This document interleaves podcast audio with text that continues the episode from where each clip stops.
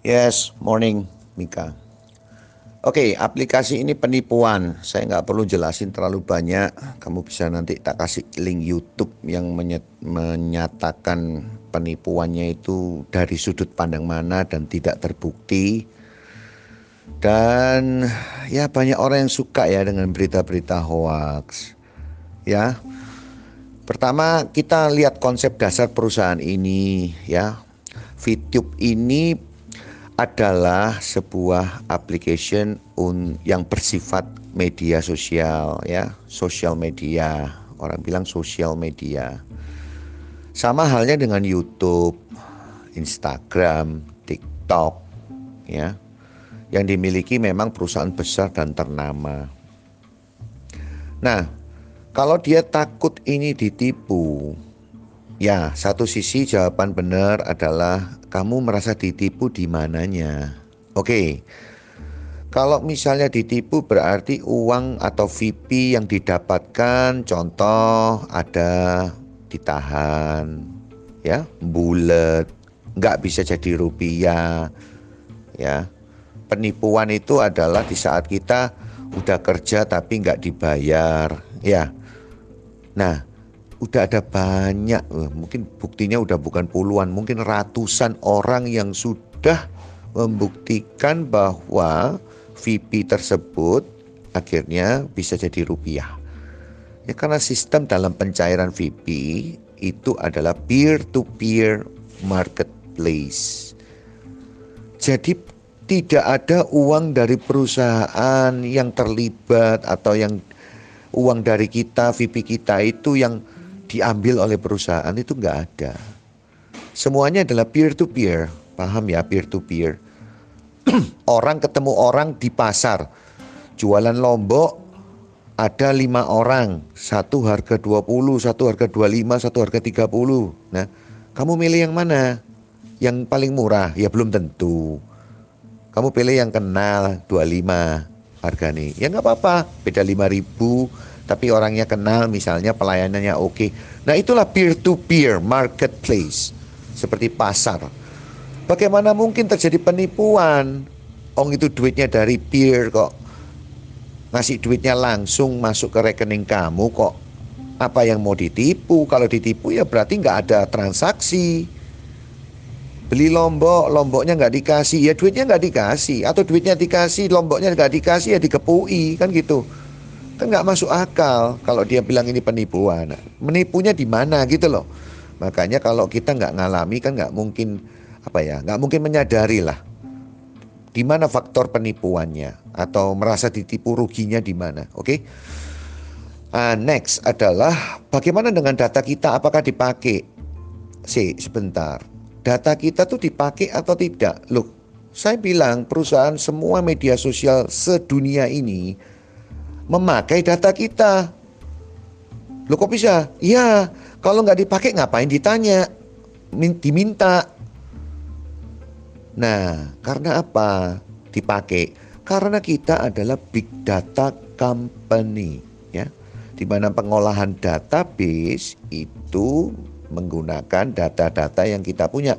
Jangankan KTP, kebiasaanmu, habitsmu, kesukaanmu, itu semua dipakai sama perusahaan-perusahaan media sosial itu. Apakah dia sadar? Waktu dia nonton YouTube itu ternyata iklan yang muncul adalah iklan yang dia sukai. Nggak mungkin dia suka masak dikasih iklan game misalnya. Atau nggak mungkin dia suka game animasi film dikasih iklannya iklan apa? Iklan hotel, iklan berlibur, tour, itu nggak mungkin. Nah itu yang disebut dengan big data gitu loh. Nah kalau dia ngomong arahnya memakai data yang ada di handphone Android, tunggu dulu. Ini dia mencampurkan antara big data company dengan hacker ya.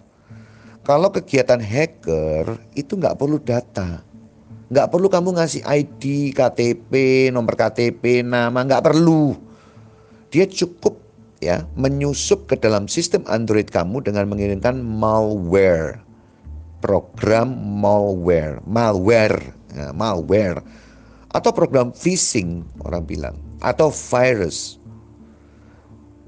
Adakah virus malware yang tanya nomor KTP-mu? Ayo, udah pernah tahu nggak kena virus handphonenya? Begitu handphone itu kena virus, ada macam-macam.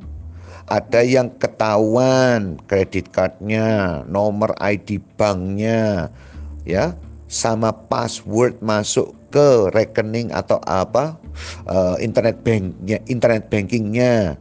Ada yang tahu kredit cardnya, bisa mengakses foto-foto yang ada di dalamnya. Itu adalah pekerjaan hacker. Hello, hacker itu gak punya uang untuk bangun perusahaan big data.